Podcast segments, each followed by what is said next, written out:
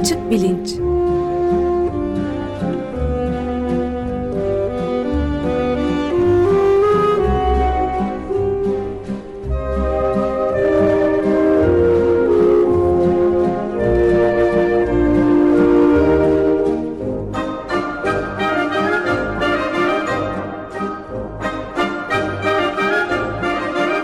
Güven Güzeldere ile bilim ve felsefe sohbetleri.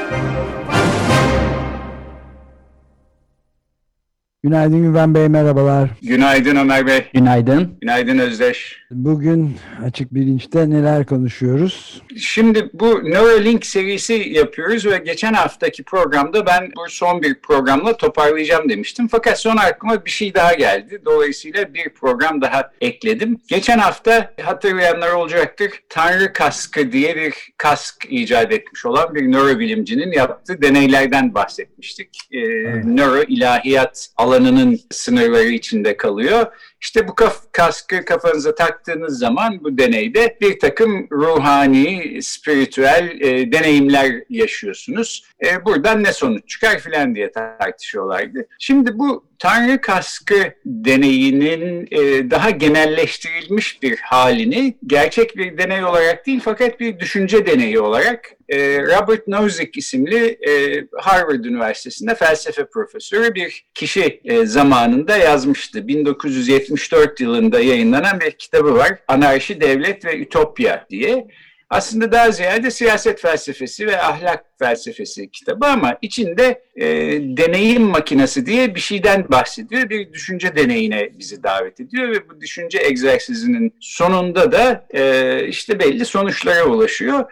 Bundan biraz bahsedeyim dedim çünkü Neuralink konusuna da şöyle bağlı. Sonuç itibariyle bu Neuralink'in ilk adımını teşkil ettiği bu teknolojinin sonuçta nihai hedef olarak varabileceği ya da varmak isteyeceği yerler bu tür bir sanal gerçeklik yaratılmasıyla alakalı. E, şimdi bu e, Nozick'in e, kitabındaki e, deneyim makinesinin ana fikrini aslında en kolay sinematik bir referansla açıklayabilirim diye düşündüm. Onun için onunla başlayayım. Matrix filmini e, seyredenler vardır.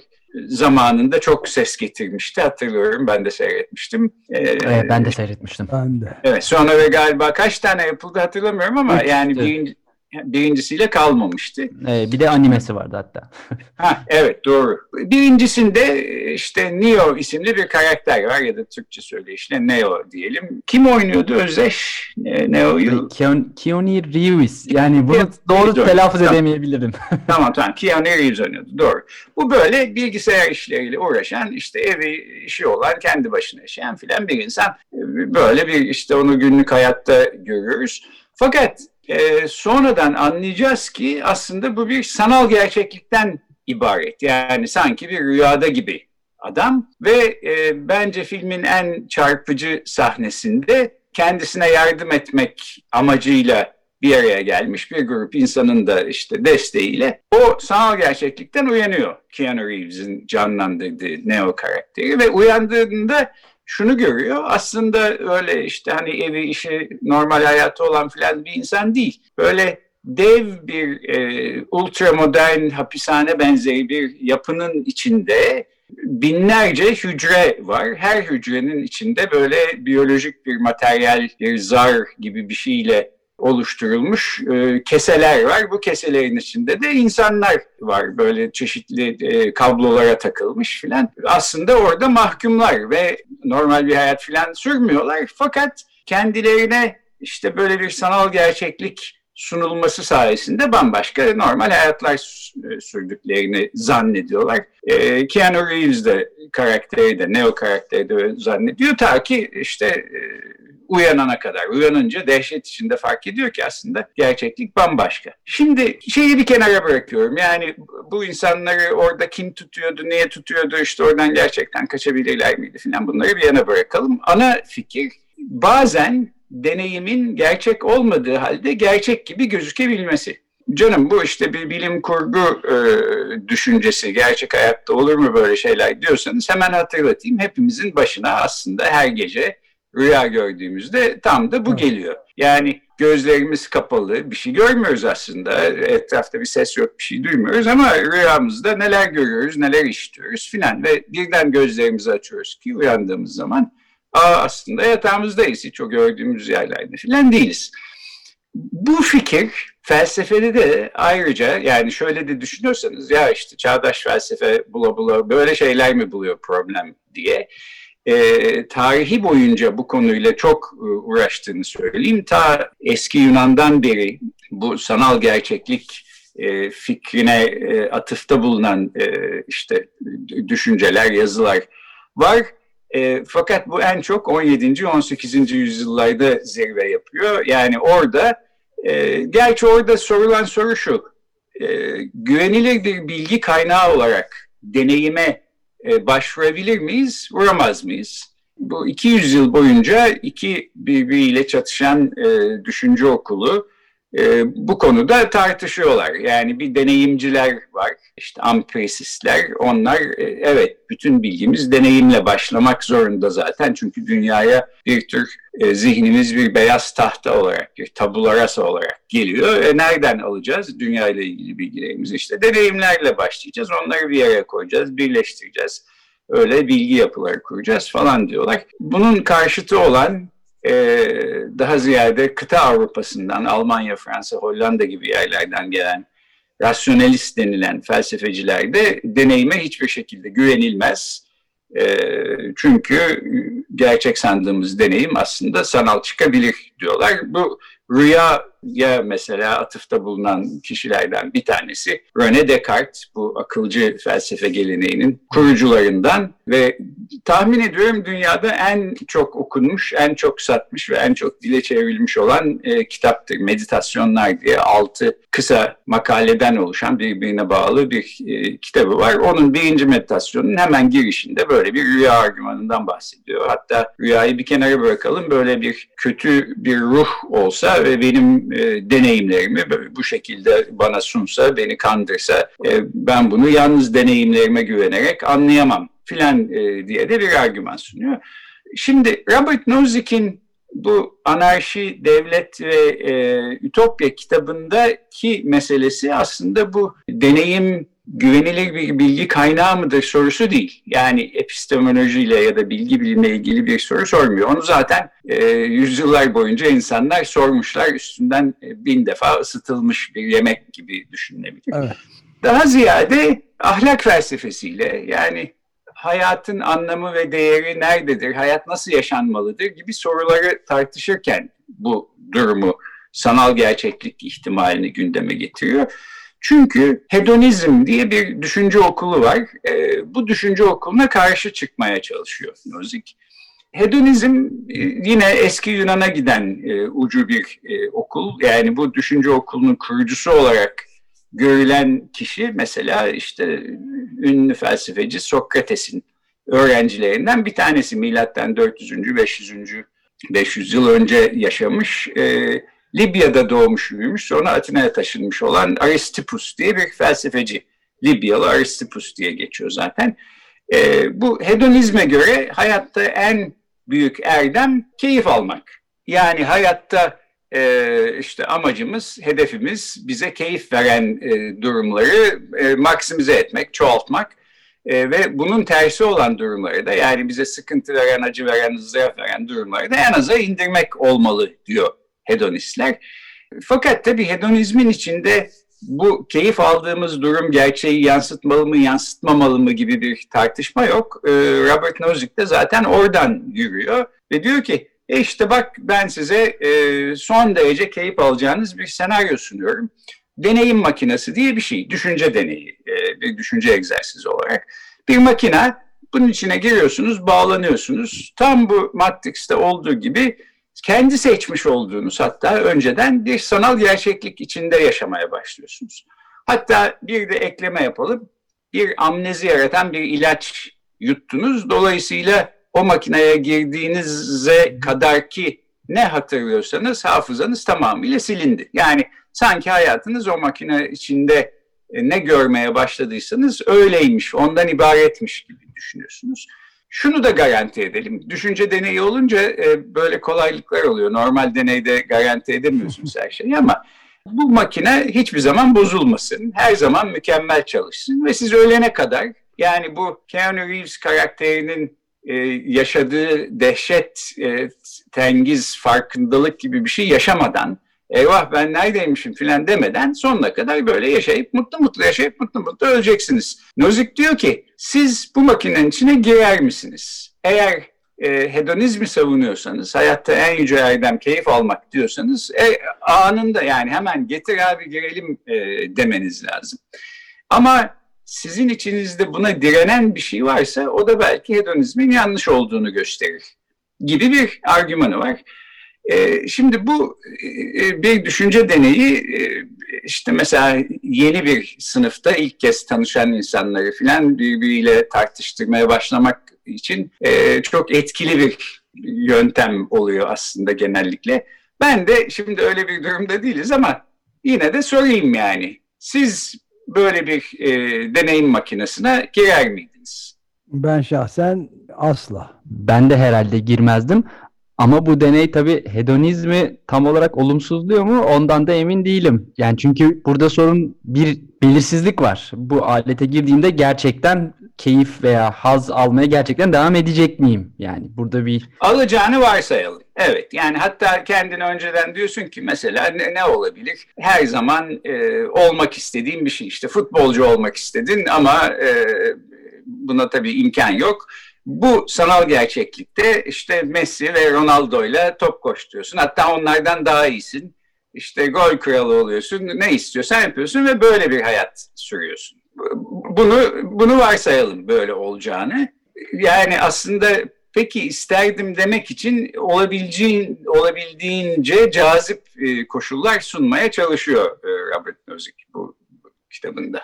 Anladım. Gene de evet herhalde ben de seçmezdim. Peki şimdi ben de bunun niye olduğunu biraz tartışalım istiyorum. Ben de seçmezdim ama bu konuda iki taraf için de aslında söylemek istediğim şeyler var. Şimdi bir tanesi şu, e, bunu bir dipnot olarak koyayım. Böyle bir e, makineye e, bir Türkiye Cumhuriyeti vatandaşı olarak girmeyi kabul etmek aslında işte New York'ta ve Boston'da doğmuş, büyümüş, yaşamış bir kişi olarak e, girmekten biraz farklı. Nozick'in muhtemelen aklına gelmeyecek şeyler var ama yani ülkemizde kuraklık olur, sular biter, işte makine bozulur, elektrikler kesilir, ölür gidersiniz içinde kimsenin haberi olmaz. Bir kere e, bu konudan insan endişe etmeden e, duramıyor böyle bir şeyi düşünürken. İkincisi de şimdi diyelim siz e, yani benim bu konularda hayal gücüm çok iyi değil. Böyle işte ben girsem nasıl bir mutlu hayat sürerdim falan ama işte Hawaii'de yaşıyorsunuz. Böyle harika bir sahilde diyelim. Her gün surf yapıyorsunuz. Hava çok güzel. Yediğiniz içtiğiniz gününüzü gündüz ediyorsunuz filan. Neyse ya da ne, ne hoşunuza e, gidiyorsa böyle bir hayat sürmektesiniz. Makineye girdiniz bağlandınız bunu seçtiğiniz için çok keyif alıyorsunuz derken bir sabah uyandınız bambaşka bir yerdesiniz. Böyle pencereden deniz filan gözükmüyor. Bir takım TOKİ binaları gözüküyor e, Esenler'deymişsiniz aslında. Bir apartman dairesinde e, işte bir e, bir devlet memuru olarak çalışıyorsunuz. E, partinin ilçe teşkilatına üyeymişsiniz. E, çünkü ülkemizde referandum olmuş, başkanlık seçimi gelmiş. E, e, Sayın Başkan da her şeye müdahale ettiği e, için bu deneyim makinesinde de böyle yerli milli olmayan acayiplikler yaşanıyor efendim filan diye ona rapor vermişler. O da değiştirmiş yani nasıl Rütük var bu da şimdi olmuş Rüttük, Radyo, Televizyon ve Deneyim Üst Kurulu. Böyle değiştirmişler herkese e, böyle deneyimler yaşatıyorlar hayatınızın sonuna kadar böyle bir deneyim yaşayacaksınız. Olur mu? E, evet tabii küçük bir ihtimal ama yani e, deneyim makinesi gibi bir şeyin olma ihtimalinin yanında bana daha büyük bir ihtimal gibi gözüküyor. Nozick'in aklına gelmeyecek bir ihtimaldi ama benim geliyor. Dolayısıyla bu açıdan da bir e, çekindiğim bir nokta olurdu doğrusu. Bunun galiba bir tık ilerisini yakın zamanda Black Mirror dizisinde görmüş. Mesela o beni daha çok düşündürürdü.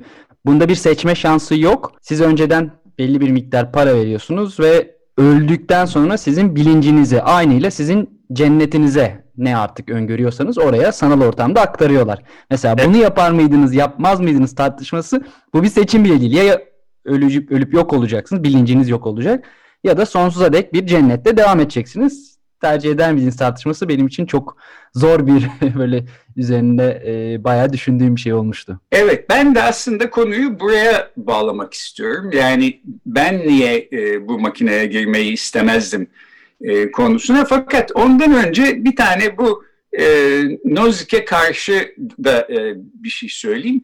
Şimdi ben mesela bu soruyu böyle işte üniversitede bir sınıfta e, öğrencilere sorduğum zaman hemen her zaman bütün öğrenciler hayatta girmezdim, hayır işte istemem filan diyorlar. Fakat tabii şunu unutmamak lazım. Yani bunlar böyle çok seçkin okullarda e, işte yeni hayatlarının baharında 19-20 yaşında ve dünyada hani ne istiyorsam onu elde edebilirim, yapabilirim, başarabilirim düşüncesiyle e, hayatlarının o dönemindeki çocuklar bu deneyim makinesine böyle burun kıvırmak biraz bana e, bazen e, ayrıcalıklı hayatlar e, yaşayabilen insanların lüksü e, gibi geliyor.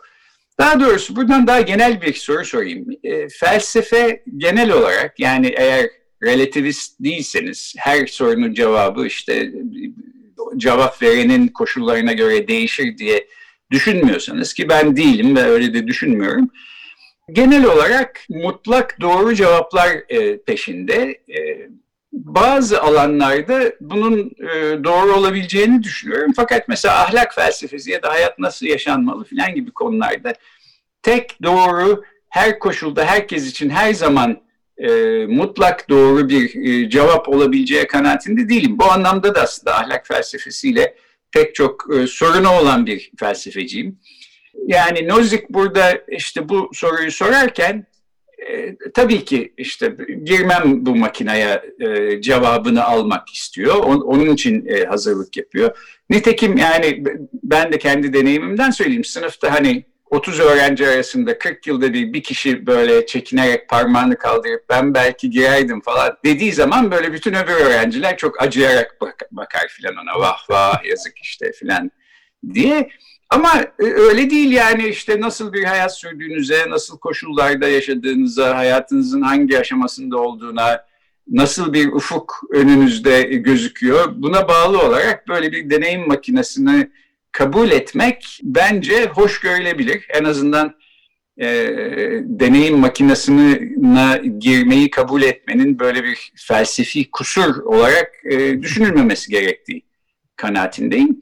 Bunu fakat söyledikten sonra ben niye girmezdim? Onu da biraz söyleyeyim.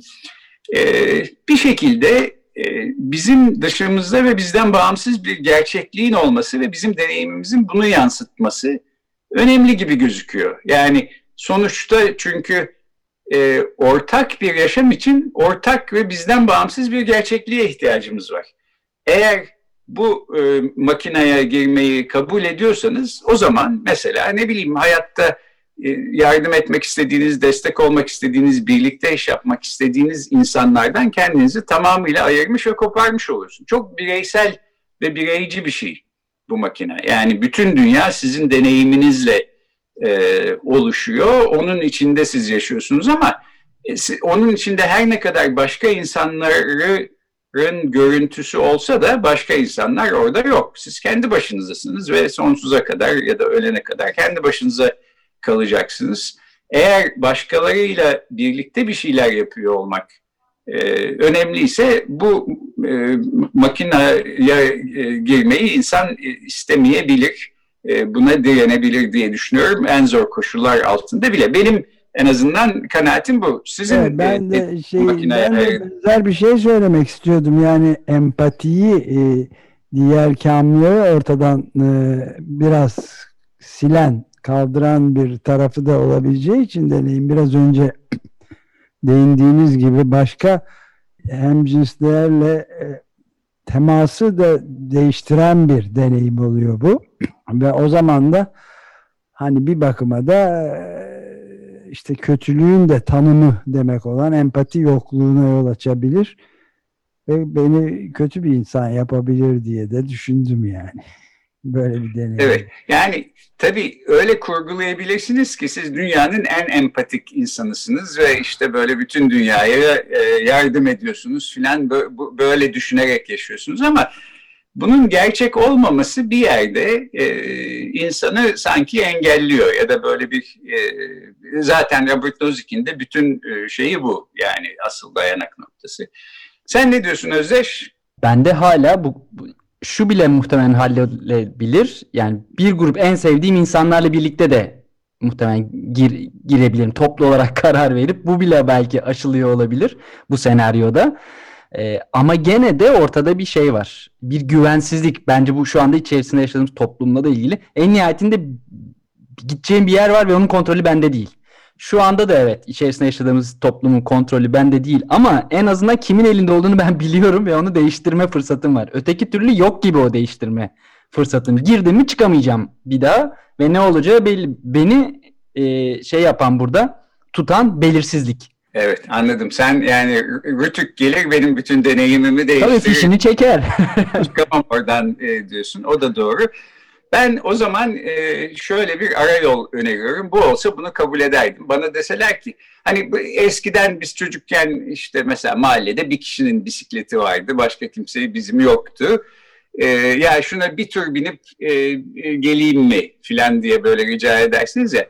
Bu şeye de bir tür e, girebiliriz. Yani hani bir dakikalığına, bir saatliğine, belki bir günlüğüne e, hoş bir şey de olabilir. İnsan e, işte ne bileyim hep Ronaldo ile ve Messi ile top koşturan bir futbolcu olmak istiyor. Ya da diyelim ben Berlin Filarmoni'de e, çalan bir cellist olmak istiyorum ama öyle bir şey olmasına imkan yok. Bir gün için kendimi öyle gördüm ve bunu gerçekmiş gibi yaşadım, deneyimledim. Peki bir itirazım olmaz ama bir gün sonra bitmesi önemli. Halbuki tabii bu deneyim makinesinin e, bütün ana fikri e, bunun sonsuza kadar sürecek olması ve sizin bütün gerçekliğinizi bu şekilde değiştirmesi, sizin bundan tamamıyla habersiz olmanız. Burada böyle insana insanı rahatsız eden ve kabul edilemeyecek bir şey var gibi gözüküyor. Ben de bu anlamda sizlere katılıyorum. Evet, ee, Özdeş'e ben de belirsizlik konusunda da e, ilave edeyim, katılıyorum ben de. Çünkü o da çok, hala hazırda da müthiş bir be belirsizlik var ama e, bu sonsuza kadar belirsizliği sürdürebilecek bir ön şey oluyor, ön kabul oluyor. O yüzden de gene de katılmazdım bu deneye derim. Evet yani şunun da e, altını o zaman çizmek lazım. Belki dikkat çekici bir nokta. Nozick'in kendi tartışmasında bu belirsizlikle ilgili bir şey yok. Yani bir şekilde tamam bu böyle gidecek diye varsayalım diyor ve herkesin bunu kabul edeceğini düşünüyor. Ama burada bir takım e, kültürel e, koşullarla ilgili durumlar da var. Yani bizim hepimizin aklına, benim de aklıma işte böyle meseleler geldi. Elektrik e, kesilebilir, su bitebilir, e, rütük devreye girebilir. Hızlı feribota biniyorsanız e, görüyorsunuz orada televizyon kameralarını öyle yerleştirmişler ki nereye oturursanız oturun sizin görüş açınız içinde bir televizyon kamerası var. Bundan evet. kaçamıyorsunuz.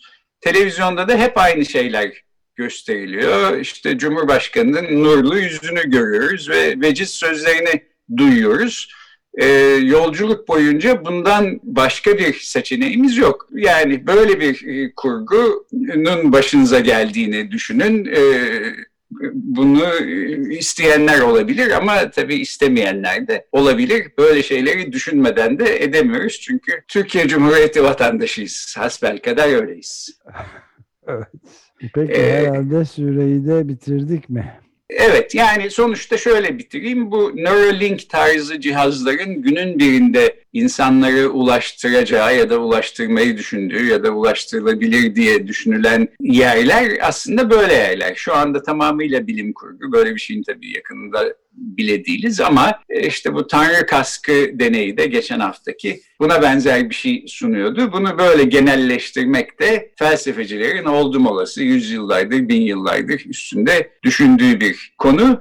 Gelecek hafta araya şimdi artık başka bir daha bir şey girmez diye düşünüyorum. Ee, Neuralink ile ilgili son bir değerlendirme yapalım. Ee, o seriyi öylece bitirelim istiyorum. Ee, planımız bu. Tamam. Çok teşekkür ederiz. Görüşmek Peki, üzere. Teşekkür ederim. Görüşmek üzere. Görüşmek üzere.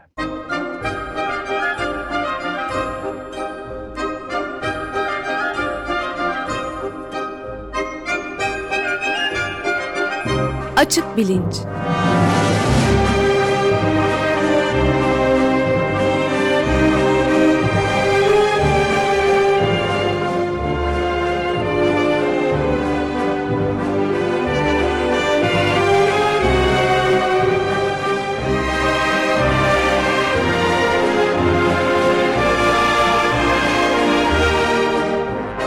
Güven Güzeldere ile bilim ve felsefe sohbetleri.